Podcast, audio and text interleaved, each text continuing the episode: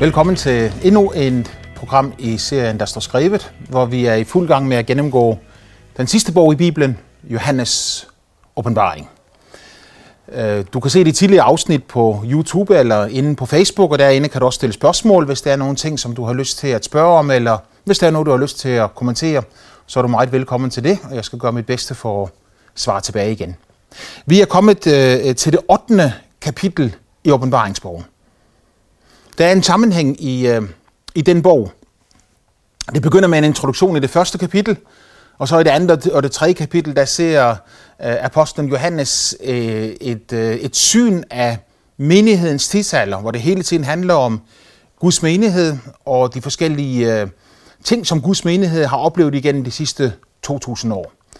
Når vi så kommer til kapitel 4, så bliver Johannes bortrykket ind i himlen. Og når han bliver bortrykket ind i himlen, himlen, så får han en vision, et syn af en hel masse ting, som Bibelen fortæller om, der kommer til at ske. Han ser det fra et himmelsk perspektiv, og ikke fra et jordisk perspektiv. Han ser altså, hvordan tingene øh, bliver skabt i himlen, hvordan tingene bliver opfundet i himlen, og hvordan himlen er med øh, i forbindelse med alle de ting, der kommer til at ske på jorden.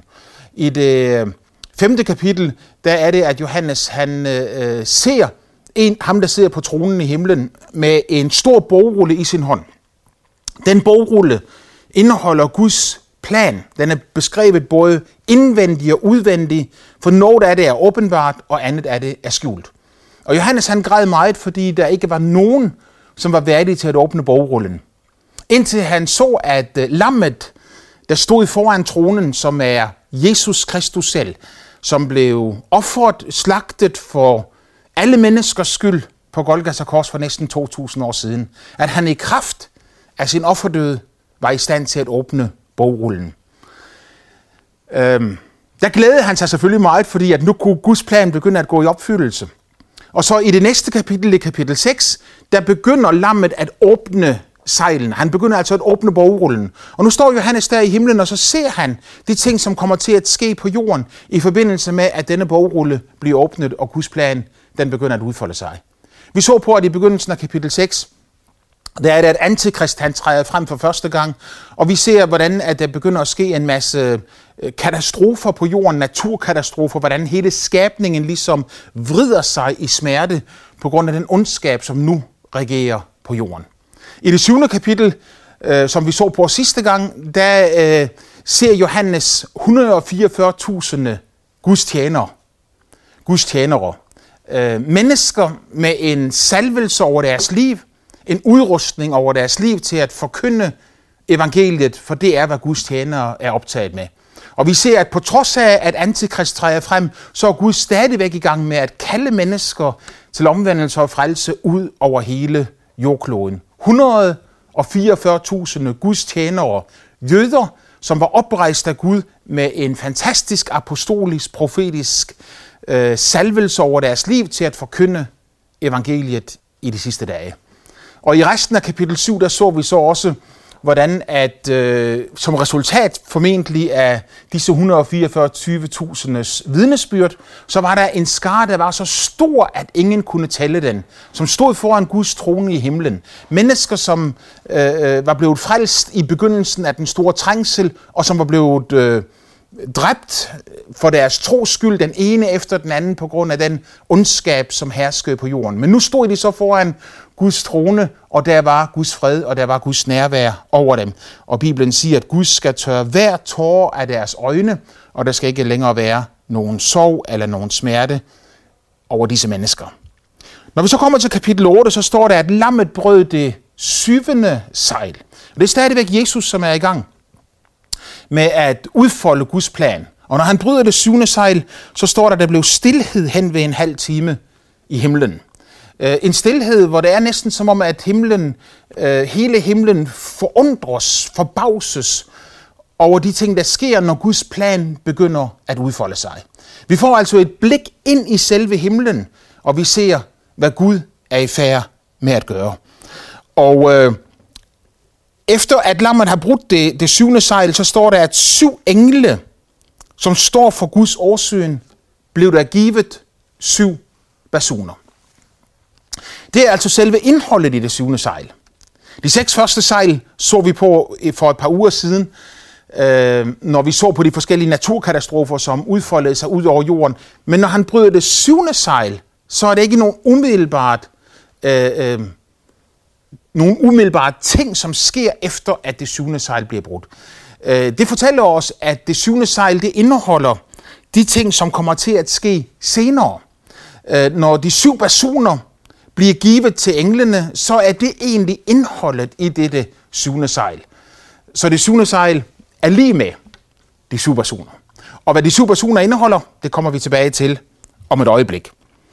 Men der står her, øh, mens Johannes han står i himlen og ser på det, der foregår i det tredje vers, at der var en anden engel, som stillede sig ved aldort med et rødelseskar af guld, for at han skulle lægge den til alle de hellige bønder på guldalderet foran tronen.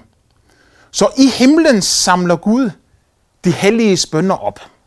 Når mennesker på jorden beder bønder til Gud, beder om hjælp fra Gud, beder om Guds indgreb i forskellige situationer, så er de bønder ikke bare bønder, der forsvinder ud i den store tomhed. Og når ordene er talt, så er bønden slut og overstået. Men Bibelen siger, at Gud samler disse bønder op, og at han har dem på alderet foran sin trone. At øh, det er en røgelse, der stiger op fra dette alder ind foran Guds trone. De helliges bønder, alle bønder, som er bedt igennem historien. Og at Gud sætter pris på det, og at Gud handler på disse bønder, fremgår af det næste vers, når der står, at englen tog røgelseskaret og fyldte det med ild fra alderet og kastede det på jorden. Og så siger han, at som resultat af dette, så begyndte der at ske en hel masse ting på jorden. Så øh, Bibelen siger med klartekst, at enhver, som kommer til Gud, må tro, at han er til og belønner dem, der søger ham. Øh, Gud har ligesom bundet sig til, at når et menneske begynder at bede til ham, så vil han også svare på de bønder, som bliver bedt. Øh, selvfølgelig er der mange, der har bedt bønder, som de har oplevet ikke er blevet besvaret. Men at bønder ikke er blevet besvaret indtil nu, betyder jo ikke, at de ikke vil blive besvaret i fremtiden. Gud passer i hvert fald på dem, og han holder dem på alderet foran sin trone, er det Johannes han siger.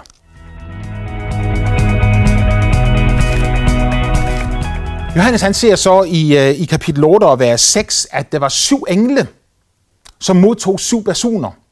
Og han ser, at når de begynder at blæse i disse personer, så begynder der at ske forskellige ting på jorden. Øh, jeg skal ikke gå ned i detaljer med alt det, der kommer til at ske her, men jeg kan bare nøjes med at så sige, at det, der sker på jorden og det, der sker i himlen, de to ting, de hænger sammen. Det er årsag og effekt. Sommetider er årsagen det ene sted fra, sommetider er den det andet sted fra. Men øh, Gud har kontrol over alt det, der sker. Når disse syv engle blæser i deres personer, øh, så beskriver han vulkaner, som bryder ud på jorden. Han beskriver meteorer, som falder ned fra himlen. Øh, han beskriver noget ligesom som askeskyer, der vælter op og besmitter hele atmosfæren. Og når disse ting begynder at ske, så siger han, at det er ligesom hele jorden, der vrider sig i smerte på grund af den ondskab, som er på jorden. Når vi så kommer til det 9. kapitel, øh, så bevæger vi os ind i den åndelige verden. I det 8. kapitel ser vi, hvordan den fysiske verden vrider sig i desperation, men i det 9. kapitel der er det den åndelige verden, vi bevæger os ind i. Øh, her er der en stjerne, en falden engel, som bliver givet nøglen til afgrundens brønd, og som lukker et fængsel op, som har været i tusindvis af år. Det virker som om Gud allerede fra begyndelsen af har bundet visse englemagter, da de faldt. Kald det gerne hans beskyttelse øh, hvor der er områder i underverdenen, som er reserveret øh, forskellige kræfter, åndelige kræfter. Hvor de stærkeste åndelige kræfter, dem har Gud i tiden, også den tid, vi lever i nu, ikke tilladt at være fri. Så de har ikke haft mulighed for at påvirke mennesket. Men hvad Bibelen siger, det er, at i denne, i denne sidste tid, i afslutningstiden, der vil Gud lukke op for disse åndelige kræfter, og deres påvirkning vil blive voldsom ud over jorden øh, at de var bundet i afgrundens brønd, det er i hvert fald noget, den usynlige verden kender til. Fordi når, når Jesus i, i Lukas evangelium 8.31 øh, driver nogle onde ånder ud af en mand, så beder disse ånder ham om ikke at blive kastet i afgrunden, ikke at blive kastet i fængsel. De vil gerne stadigvæk have deres frihed. Så disse åndskræfter, som bliver sluppet løs her, de plager mennesker mentalt.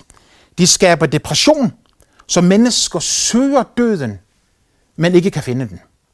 Og før du øh, begynder at give Gud skylden for de ting her, så lad mig minde dig om, eller fortælle dig, at Bibelen siger, at denne verdens Gud, og det er altså ikke skaberen af alle ting, og det er heller ikke Jesus Kristus, men, men det er ham, som bliver identificeret som Satan, djævlen, den gamle slange, øh, oprøreren, som bare vil ondt, som hader Gud, og som havde mennesket, der er skabt i Guds billede. Denne verdens Gud, siger Paulus, har blindet de vantros tanker, så de ikke kan se det lys, der stråler frem af evangeliet om Kristi herlighed, han som er Guds billede.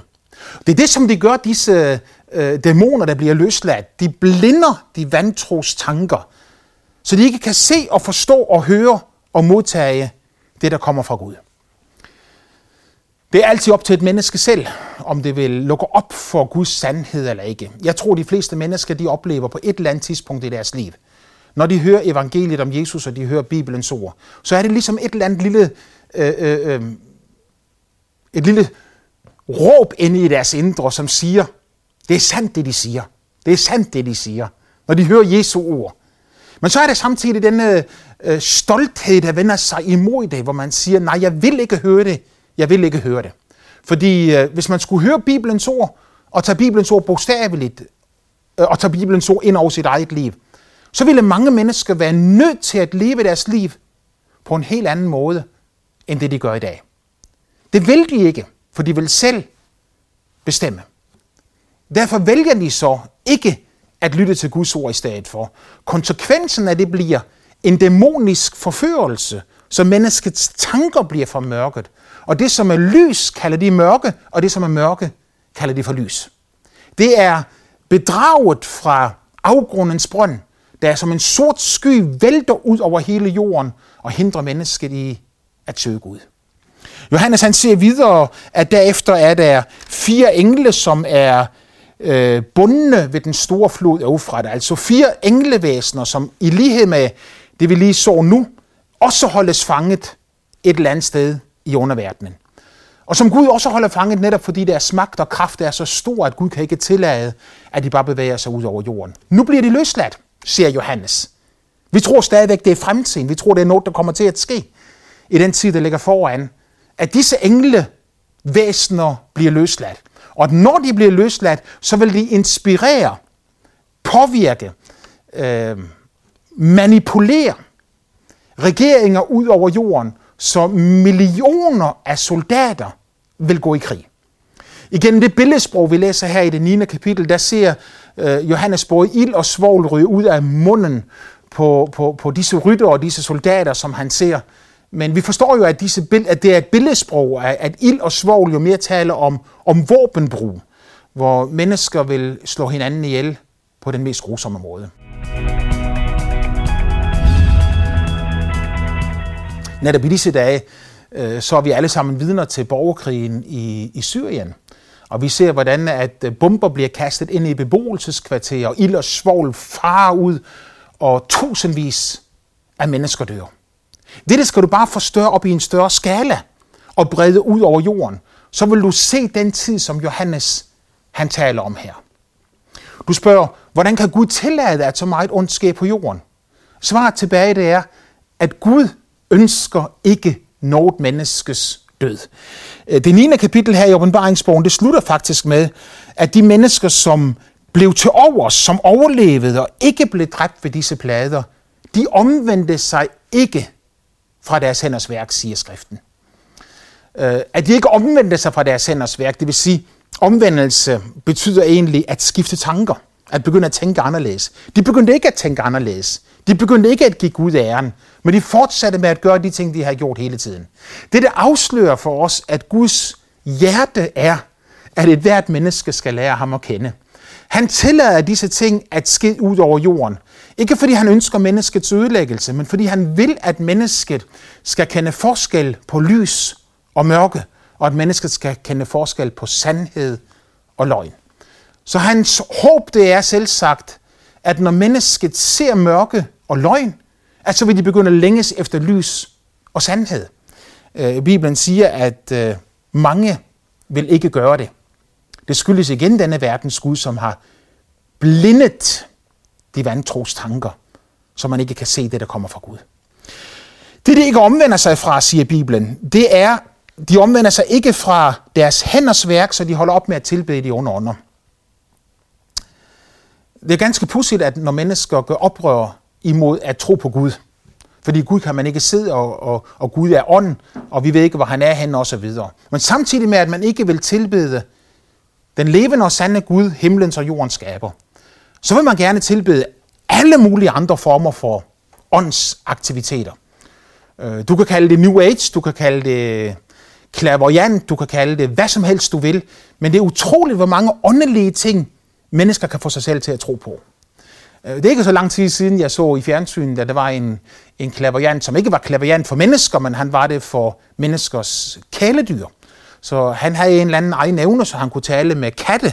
Og folk betalte faktisk penge og kom til ham med deres katte, sådan så han kunne fortælle dem, hvad deres katte egentlig ønskede, at de skulle gøre for dem. Øh, og nogle af de katte fortalte ham oven i købet, at de har haft tidligere liv, så han kunne fortælle om de tidligere liv, disse katte de har været i. Ja, undskyld, jeg smiler, men jeg finder det jo fuldstændig uforståeligt, at mennesker i det 21. århundrede i Danmark vil betale penge for, at klaverjante kan fortælle dem om, hvor deres kæledyr har været henne, eller at deres kæledyr gerne vil have, at de klør dem et bestemt sted i nakken. Hvorfor ikke heller tro på det, Bibelen siger? Hvorfor ikke heller tro på Bibelens enkle sandhed? Det skulle da selvfølgelig lige være det, at når et menneske vælger ikke at ville tro på det, som Gud siger, så kommer der en formørkelse over det, så det begynder at tro løgnen i stedet for sandheden. Og det er jo i allerhøjeste grad bedrag. De holdt ikke op med at tilbede de onde ånder. Augustbillederne af guld og sølv, som jo taler om materialisme og penge, som mennesket lever for, øh, de omvendte sig ikke, står der, fra deres myrderier. Det er jo ikke Gud, som slår mennesket ihjel. Mennesket selv slår mennesket ihjel. Øh, dette her er godt nok tale om fremtiden, men vi kan bare være i vores egen tid, i det 21. århundrede, hvor jordens nationer har valgt, at når et barn ikke er født ud af sin mors mave, så har det ikke ret til livet. Jeg tror, at det er noget af det, Bibelen taler om her, når den taler om myrderier. De omvendte sig ikke fra deres myrderier. At tage et barns liv efter undfangelsen, at abortere det, øh, du må kalde det, hvad du vil, jeg tror, det er myrderier. Jeg sagde det i et tidligere program, at øh, i Danmark er der i gennemsnit mellem to og tre senaborter hver eneste dag året rundt. En senabort, det er altså en abort, som man foretager på en kvinde, men hvor fosteret faktisk er levedygtigt. Og man er nødt til at dræbe fosteret for at kunne foretage en sådan senabort.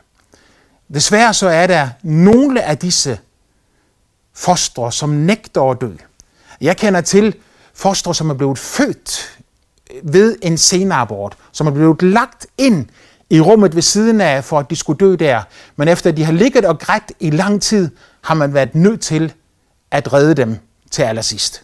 I dag ser nogle af disse senaborter rundt omkring på plejehjem i Danmark. Handicappede mennesker, som man forsøgte på at slå ihjel, men det lykkedes ikke. Hvordan man forsvarer, at mennesker slår så mange fostre ihjel, det går over min forstand. Gud elsker mennesket. Han elsker dig, og han elsker også det ufødte menneske.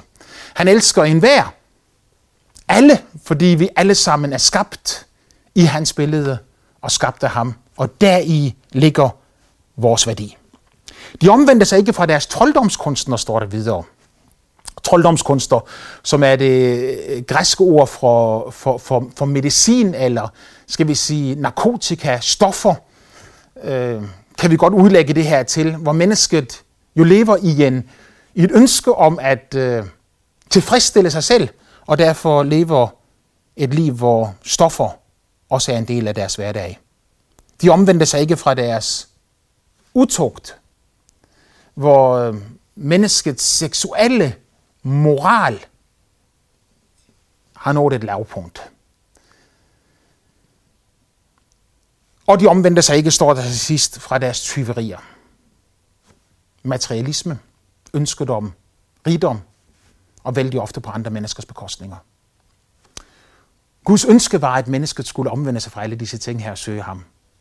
Det er derfor, det står, at de omvendte sig ikke, fordi Gud ville, at de skulle gøre det her, men de fortsatte deres egen vej. Efter at Johannes har set alt det her, så kommer du til det 10. kapitel, hvor, hvor, som, som, som grundlæggende handler om det, det her, at Johannes får en klar befaling fra himlen om, at han skal fortsætte med at skrive den ned. Jeg ved ikke om, at når Johannes han har set alle disse ting ske, at han ligesom begynder at, at trække sig lidt tilbage og så sige, det her det er for voldsomt, det kan jeg ikke fortælle, det kan jeg ikke sige frem. Men, men Gud giver ham en klar befaling. Han viser ham en, øh, en engel, som står med en lille bog i hånden, og han siger til ham, tag den bog og synk den. Den vil i din mund være sød som honning, men i din mave vil den volde bitter smerte. Så det var en guddommelig befaling om, at han skulle fortsætte med at tale de ord, som Gud havde talt til ham. At det ville være en, en, en god oplevelse for ham at tale de ord, men at smerten også ville være voldsom, fordi modstanden imod Guds ord og Guds åbenbaring ville være stor.